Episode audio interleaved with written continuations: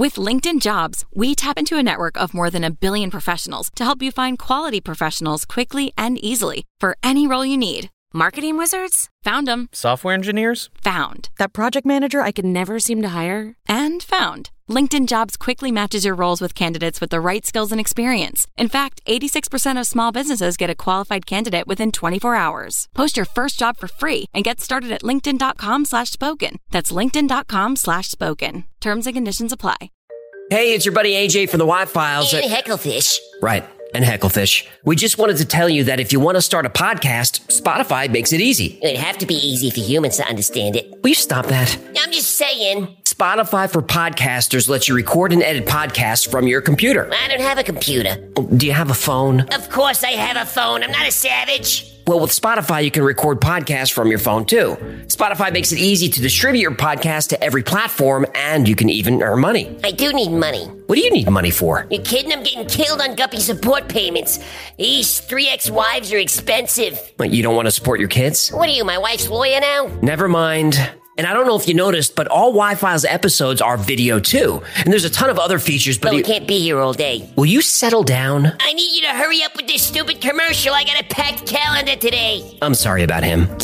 Anyway, check out Spotify for podcasters. It's free, no catch, and you could start today. Are we done? We're done, but you need to check your attitude. Excuse me, but I don't have all day to sit here and talk about Spotify. Look, this would go a lot thing. faster if you would just let me get through it without- Here's a philosophical question for you. If a color doesn't have a name, can we still see it? Well, many years ago, the human eye evolved to give us the ability to see about a million colors. That's a lot. Then how come until very recently, nobody saw or even heard of the color blue? Well, it's because blue just didn't exist yet. Let's find out why.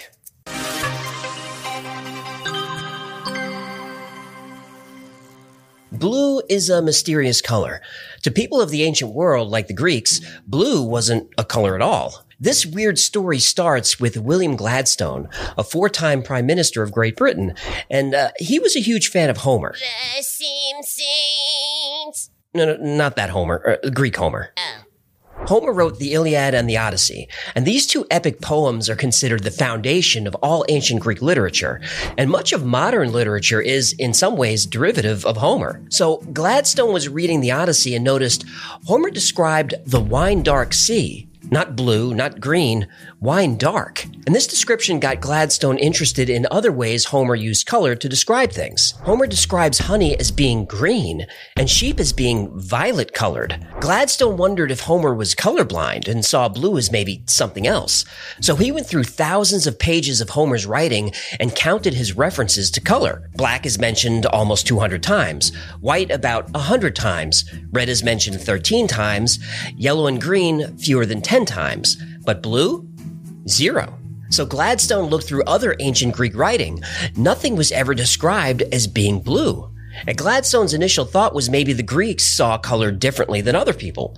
So researchers analyzed ancient texts from all over the world. The Quran, the Hebrew Bible, ancient Chinese, Hindu, Icelandic. No blue. Not once. These ancient texts reference colors with pretty much the same proportion as Homer's epics. Black and white appear a lot. Red a few times, yellow and green appear very little, but blue never appears at all. And human eyes are the same now as they were back then, so why couldn't they see blue? Simple. Is it? Everything was in black and white. No, that's not accurate. Hello? I've seen the movies. All languages evolve in their own way, but almost universally, names for colors emerge in the same order. First, a language creates the words for black and white. The next color is always red. After red, it's either yellow or green. The last color to appear in every major language is blue. And this makes sense if you think about it. How often does blue appear in nature? We see black and white everywhere. Blood is red, so humans are familiar with that color. But what in nature is blue. Only 10% of flowers are blue, so pretty rare.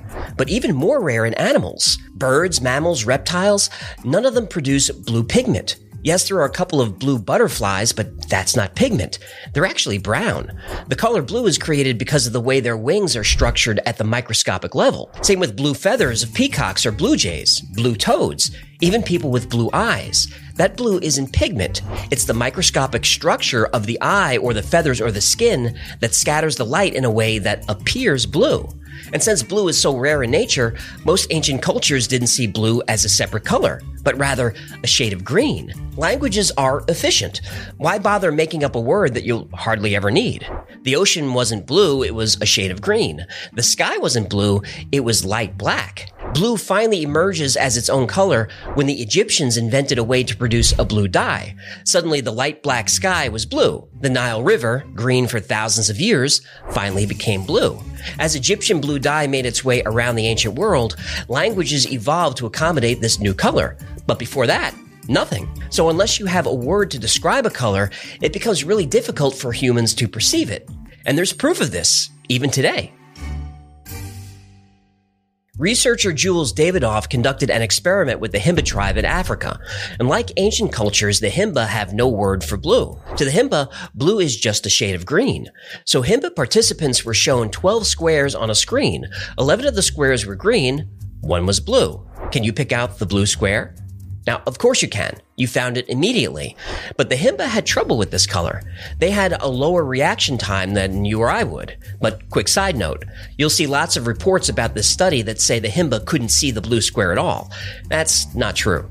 The BBC and Business Insider made that part up. It's a complete fabrication. Oh, wait a minute. I thought the media follows the science. Well, So the media only follows science if it fits their story? uh, it would seem so. Well, you can knock me over with a feather. Anyway, what about this diagram? All 12 of these squares are green, but one of them is a slightly different shade. Can you pick out which one? Now go ahead and pause it if you need more time.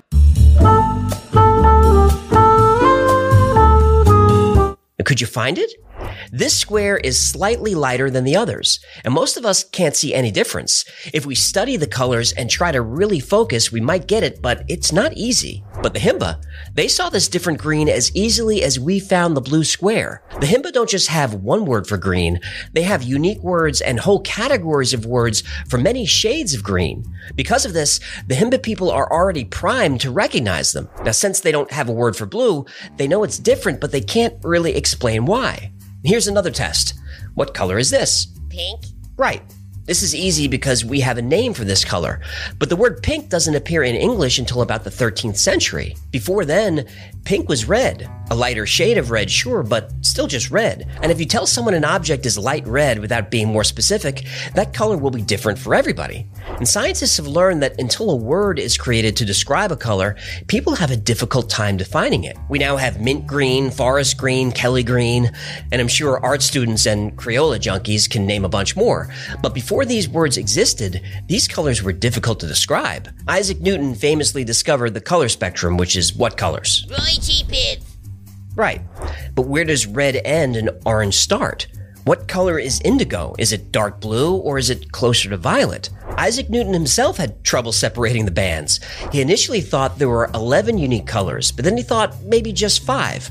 But a week has seven days and there are seven tonal notes in a musical octave, and Pythagoras thought seven was a magical number, so Newton said, F it, let's call it seven colors. In modern science, we measure colors in nanometers, so we could say with precision that pure yellow is 580 nanometers. But Newton didn't use wavelengths, he just eyeballed it. Uh, that's not very scientific. It's not. Oh, Newton would have been a good journalist. I see what you did there. So if people require a color to have a name in order to quote unquote see it, are there unnamed colors visible to the human eye that we haven't yet discovered?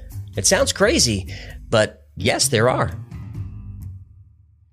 Human vision is trichromatic. This means we have three different photoreceptors in our eyes that detect color called cones. We have cones for red, green, and blue, and every color we see is a combination of these. And this allows us to see about a million different colors. And people who are colorblind only have two functioning cone cells, which lets them only see about 10,000 shades. This is dichromatic vision, and most mammals are dichromats. But a few years ago, a doctor in northern England was found to have four types of cone cells.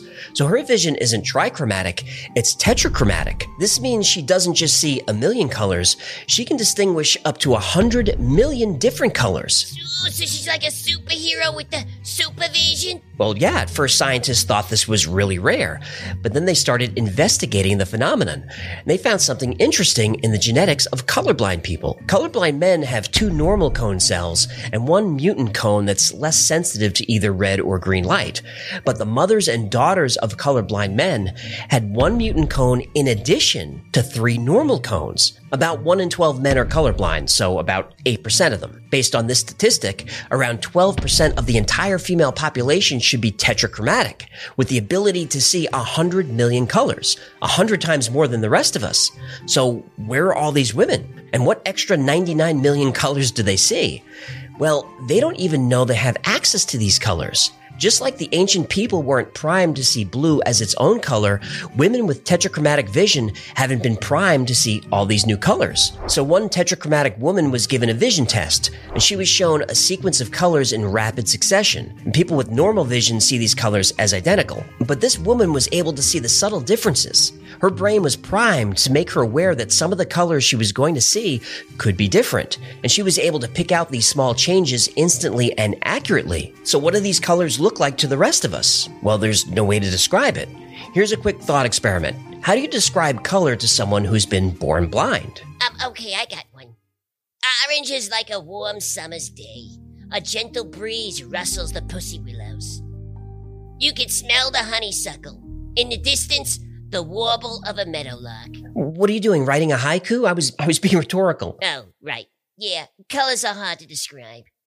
So our ancestors saw colors exactly the same way we do, but they never noticed differences until words were created to describe them. Isaac Newton learned that colors are not part of material objects. Color is just the way light is absorbed, reflected, and scattered by a surface. And if you think of it that way, color doesn't really exist. It's just an interpretation of a wavelength. Beau Lotto, a neuroscientist at University College London, said, There's such a thing as light, there's such a thing as energy, there's no such thing as color. Color is nothing more than the product of light, our culture, our language, and our own imagination.